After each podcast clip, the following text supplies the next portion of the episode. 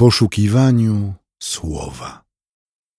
Rozważanie pisma prowadzi ksiądz Piotr Gaś, Kościół Świętej Trójcy w Warszawie.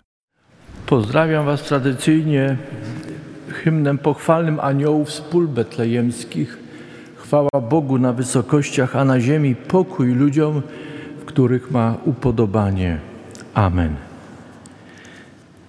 Czytanie ze Starego Testamentu, które jest podstawą naszego rozmyślania obok innych już słyszanych przez nas czytań tego dnia, znajdujemy w księdze proroka Michaasza w piątym rozdziale od pierwszego wersetu.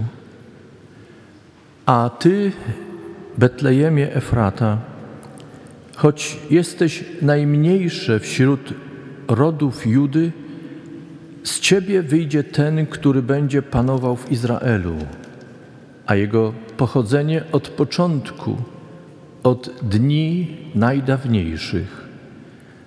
Dlatego wyda ich aż do czasu, kiedy urodzi ta, która spodziewa się dziecka. Wówczas reszta jego braci powróci do Izraela. On zaś powstanie i będzie pasł w mocy Pana, w majestacie imienia Pana swego Boga. Będą mieszkać spokojnie, ponieważ będzie wielkim w tym czasie aż po krańce ziemi. On będzie pokojem. Błogosław Boże to słowo proroctwa w naszym rozmyślaniu. Niech dzieje się to dla Twojej chwały i naszego dobra i zbudowania. Amen.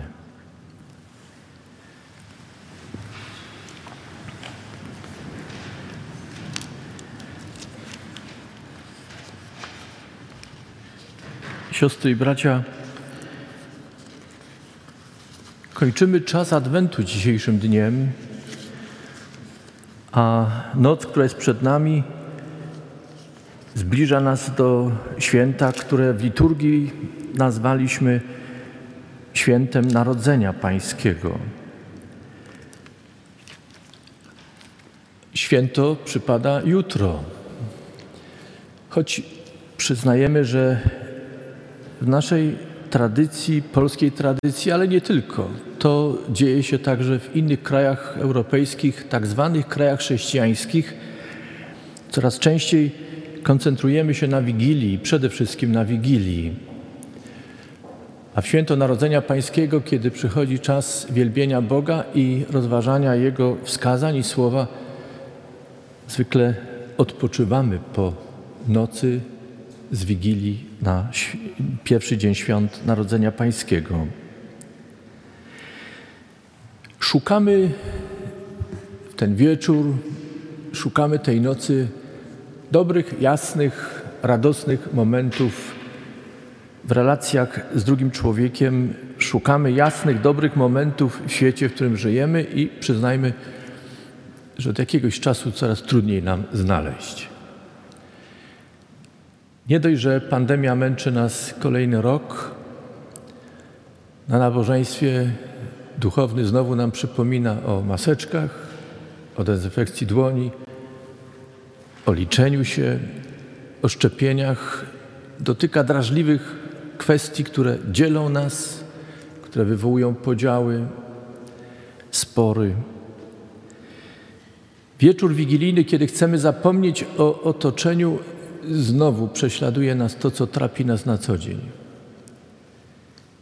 Mamy usiąść do stołu, ale ci, którzy mieli kontakt z mediami dzisiaj, wiedzą, że media nie bez racji przypominają nam, że siadanie wspólne do stołu nie jest łatwe. Dzielą nas kwestie polityczne, spory, dyskusje, drożyzna.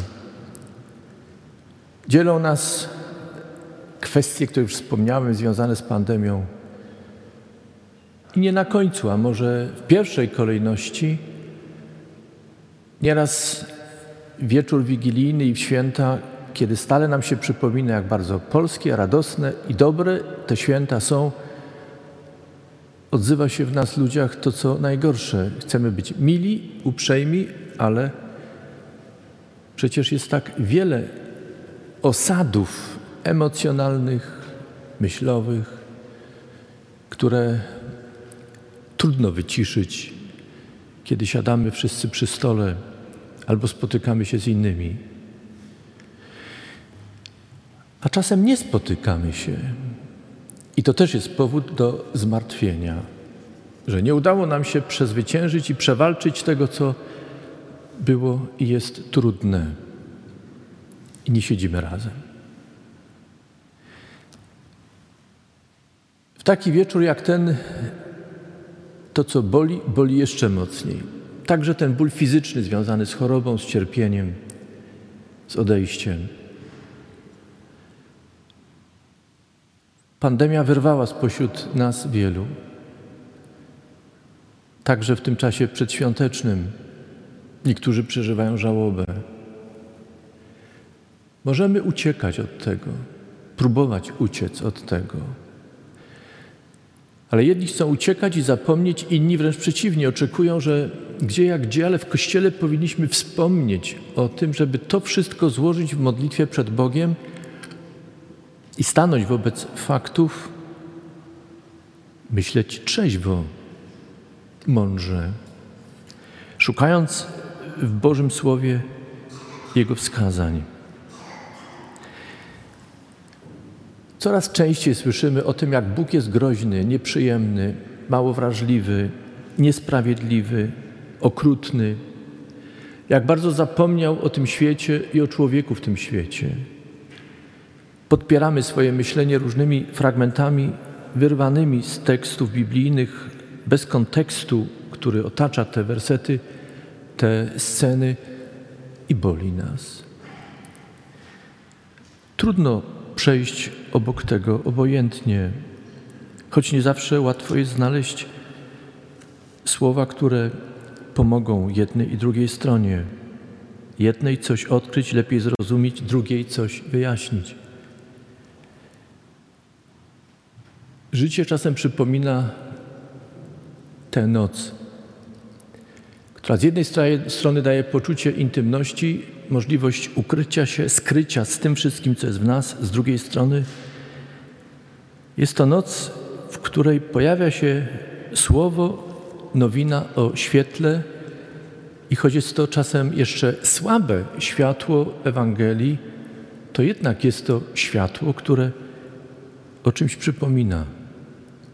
Boimy się czasem, zwłaszcza ci, którzy szukają jeszcze i nie mają odpowiedzi, boimy się uwierzyć w to słabe światło, tlące się gdzieś z światło Ewangelii. Boimy się uwierzyć, że się rozczarujemy, że ono dalej pozostanie słabe, będzie zanikać i nigdy nie zajaśnieje. Inni pewni siebie, że już w ich życiu mocno świeci, być może nie są dość czujni, by dbać o to światło Ewangelii, by jaśniało i nawet w tym braku czujności nie są w stanie sobie wyobrazić, że mogą przyjść i przychodzą w życiu takie chwile, kiedy to światło, jasność, Jego blask, Jego obecność w naszym życiu jest poddana próbie. I bywa, że to światło Ewangelii przygasa w nas. Siostry i bracia, Słuchaliśmy Ewangelii według przekazu ewangelisty Łukasza, zwiastowania, zwiastowania aniołów. Ich poselstwo rozpoczynało się od słów: Nie bójcie się. Łatwo powiedzieć. Łatwo to dzisiaj przypomnieć, ale trudniej przeżyć to, co było radością Bożego Narodzenia i przejąć się tym, nie bójcie się. Czym człowiek ma się cieszyć i czego ma się nie bać? Pozwólcie, że odpowiedź podam na samym końcu, odwołując się do słów, które śpiewa chór w oratorium bożonarodzeniowym do muzyki Johanna Sebastiana Bacha. To ostatni chorał, który jest śpiewany w tym oratorium. Ale zanim zakończę tym chorałem, słowami tego chorału, pozwólcie, że dotknę i chcę zatrzymać się przy proroctwie z księgi Michała. Czas, w którym żył prorok Michał, nie był daleki w swoim charakterze i atmosferze od naszego czasu. Jeśli spojrzymy na historię tamtego okresu, to przypomnę, że Michał, żyjący w czasach innego wielkiego proroka Izajasza, dotykał tematów niezwykle trudnych, które dzieliły ówczesne społeczeństwo. Jakie to były problemy?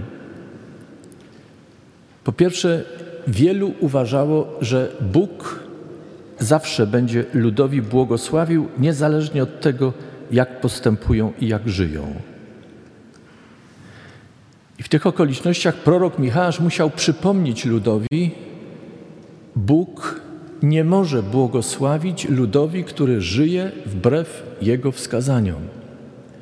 Ponieważ jak dobry ojciec i dobra matka nie może głaskać swoich dzieci, kiedy widzi, jak schodzą na złą drogę i łamią, nie przestrzegają dobrych wskazań, które mają zapewnić dziecku dobro. Prorok Izajasz, zwracając się do ludu, nie pomijał nikogo.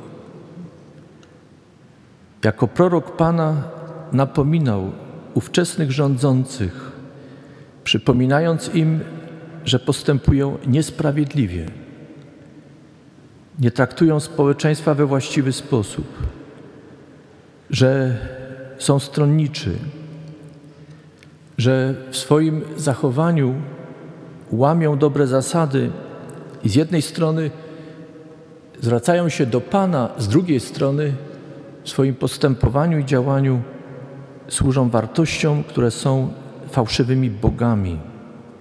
Wypominał rządzącym ówczesnym ich winy. Bardzo często wskazywał na niewłaściwe zachowanie kapłanów ówczesnych a także występował przeciwko prorokom, którzy mieli mówić słowo w imieniu Pana i zwodzili lud, oszukując, zapewniając lud, że są bezpieczni, że są pobożnym, dobrym ludem, w czasie, kiedy lud, kapłani, rządzący, rządzeni odchodzili od wskazań Pana.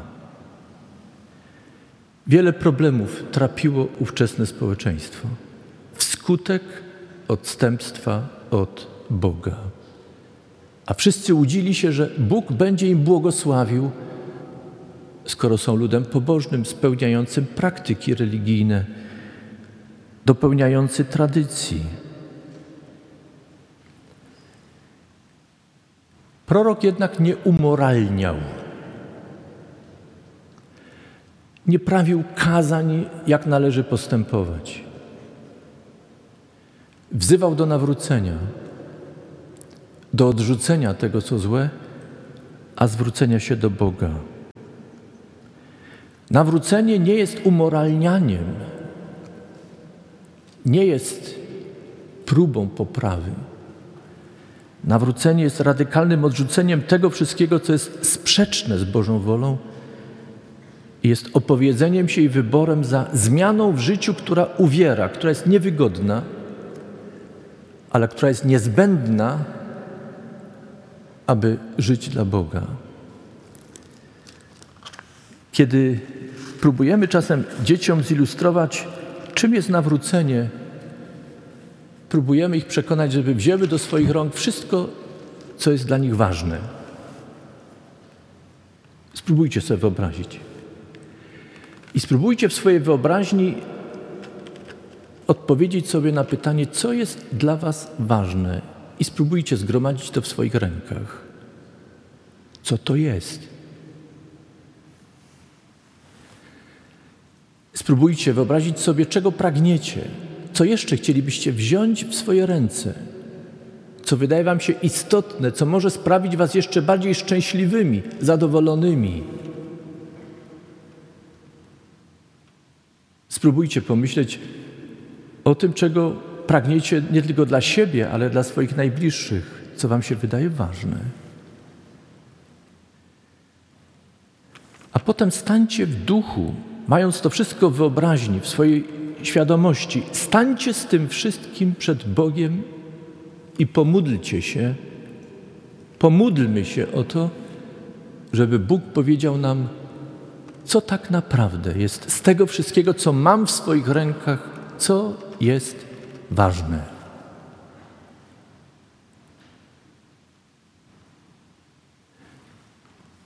Czas świąt to dobry okres.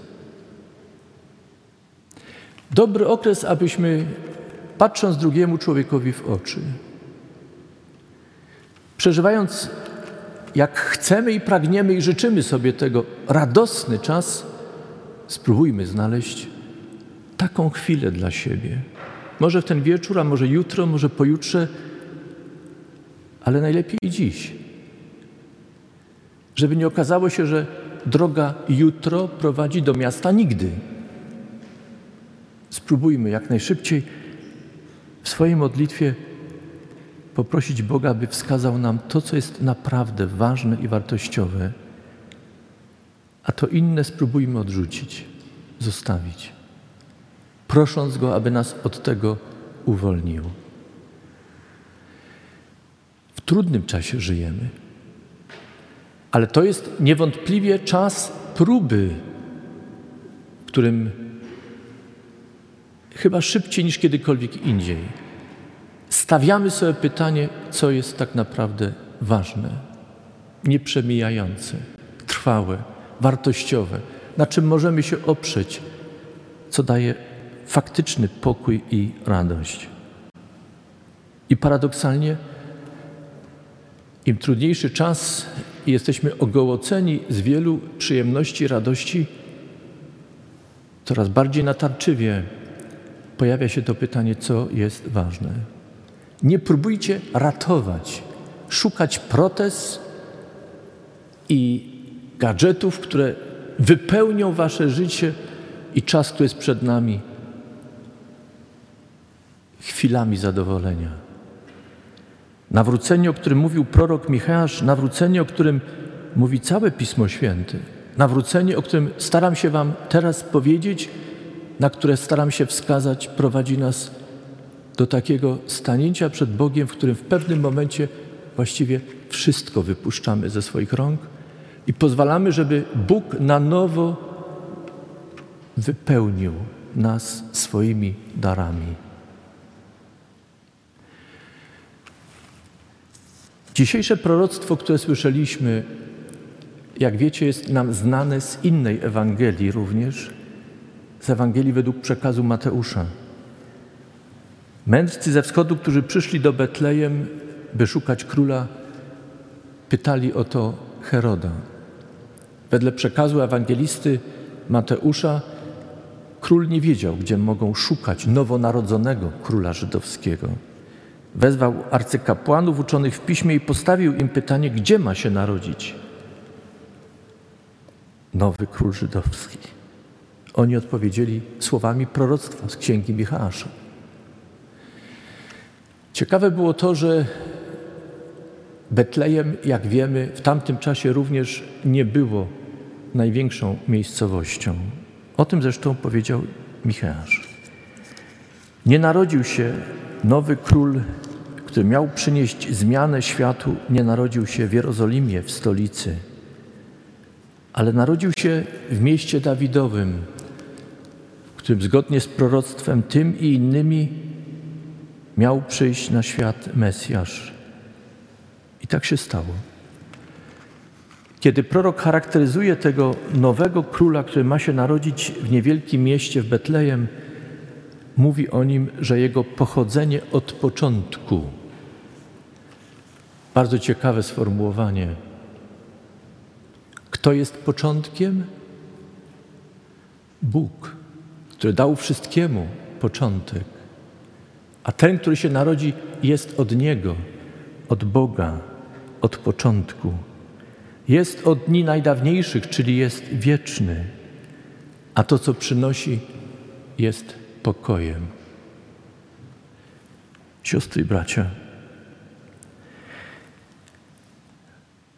nasze życzenia na te święta, które chcemy Wam przekazać, to na początku trudne słowo. Życzymy Wam i sobie nawrócenia. Uczciwego stawania przed Bogiem, byśmy wypuszczając wszystko, co mamy, pozwolili, żeby tegoroczne czytania Święta Narodzenia Pańskiego, także to czytanie z tego wieczoru wigilijnego, poruszyło nas. Nas, którzy żyjemy współcześnie i służymy różnym wartościom. Nam wszystkim, żeby przemówiło do mądrości, do rozsądku, przebudziło nas i nawróciło. Począwszy od najwyżej stojących w naszym kraju, po tych najniżej stojących. Niech Boże światło pomoże nam zrozumieć i odkryć, czy jesteśmy na tej dobrej drodze z Bogiem, czy jesteśmy ludem Bożym, który się mami, łudzi, bo wypełniamy takie czy inne zwyczaje, tradycje. Wydaje nam się, że jesteśmy chrześcijańskim narodem, ludem Bożym, ale tak naprawdę mamy na co dzień problem z elementarnymi kwestiami wypełniania Bożych wskazań. Gubimy się gdzieś w tym wszystkim. Trzymamy wszystko w swoich rękach, co Bogu nie służy i nam, i jest przeciwko naszemu życiu z Bogiem i zbawieniu. A zbawienie i dobrą nowinę o Bogu gdzieś usiłujemy wcisnąć w to wszystko i jakoś połączyć, czego tak naprawdę nie da się zrobić. Pamiętacie, co Luther powiedział w objaśnieniu do pierwszego przekazania: Jam jest Pan, Bóg Twój, nie będziesz miał innych bogów obok mnie? Wyjaśnił to jednym zdaniem. Powinniśmy Boga nade wszystko bać się, miłować Go i ufać Mu. Konfirmantów zawsze pytam, co jest kluczem do zrozumienia tego objaśnienia Lutra. Dwa słowa. Nade wszystko, właściwie jedno. Czy jestem w stanie Boga miłować nade wszystko? Czcić Go. W respekcie i czci dla Niego oddać wszystko. I umiłować Go. I zaufać Mu nade wszystko. Niech Bóg łaskawy sprawi, aby ta pieśń aniołów z pól betlejemskich, wielbiąca Boga, a jednocześnie zwiastująca pokój, stała się dla nas radością. Wiecie, co jest prawdziwą radością? Wszystko to, co pozostaje radością w najgorszym i najbardziej ponurym czasie. To jest prawdziwa radość która nigdy nie traci swojego blasku. Co jest prawdziwym pokojem? Czy wiecie, co jest? To nie ulotne i krótkotrwałe chwile spokoju, za którymi gonimy i które staramy się łapczywie zatrzymać, bo ich potrzebujemy. Prawdziwy pokój to ten, który od Boga pochodzi, który przewyższa wszelkie zrozumienie. I on pozostaje pokojem wtedy, kiedy wszystko się trzęsie, wymyka się z naszych rąk i chwieje się pod naszymi nogami. Pokój Boży pozostaje pokojem. On się nigdy nie zmienia.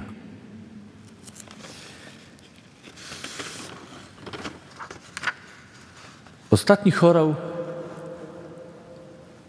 z oratorium Johanna Sebastiana Bacha bożonarodzeniowego oratorium brzmi tak.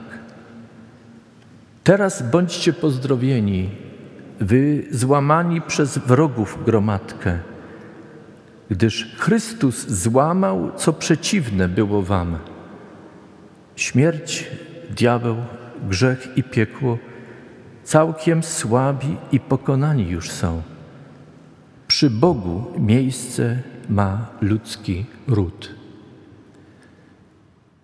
Jeśli nie macie pomysłu na dobre, piękne przeżycie w okresie świąt, zachęcam do posłuchania całego oratorium i radowania się tym ostatnim hymnem. Siostry i bracia, pełnych pokoju, pełnych radości świąt Narodzenia Pańskiego z całego serca Wam życzymy.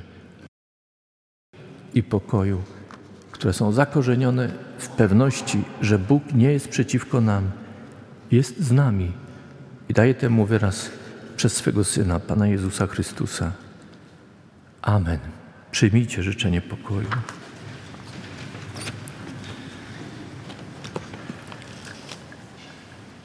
A pokój Boży, który przewyższa wszelkie zrozumienie, niechaj strzeże serc i myśli waszych w Chrystusie Jezusie, Panu i Zbawicielu naszym. Amen. Więcej materiałów na www.trójcawaw.pl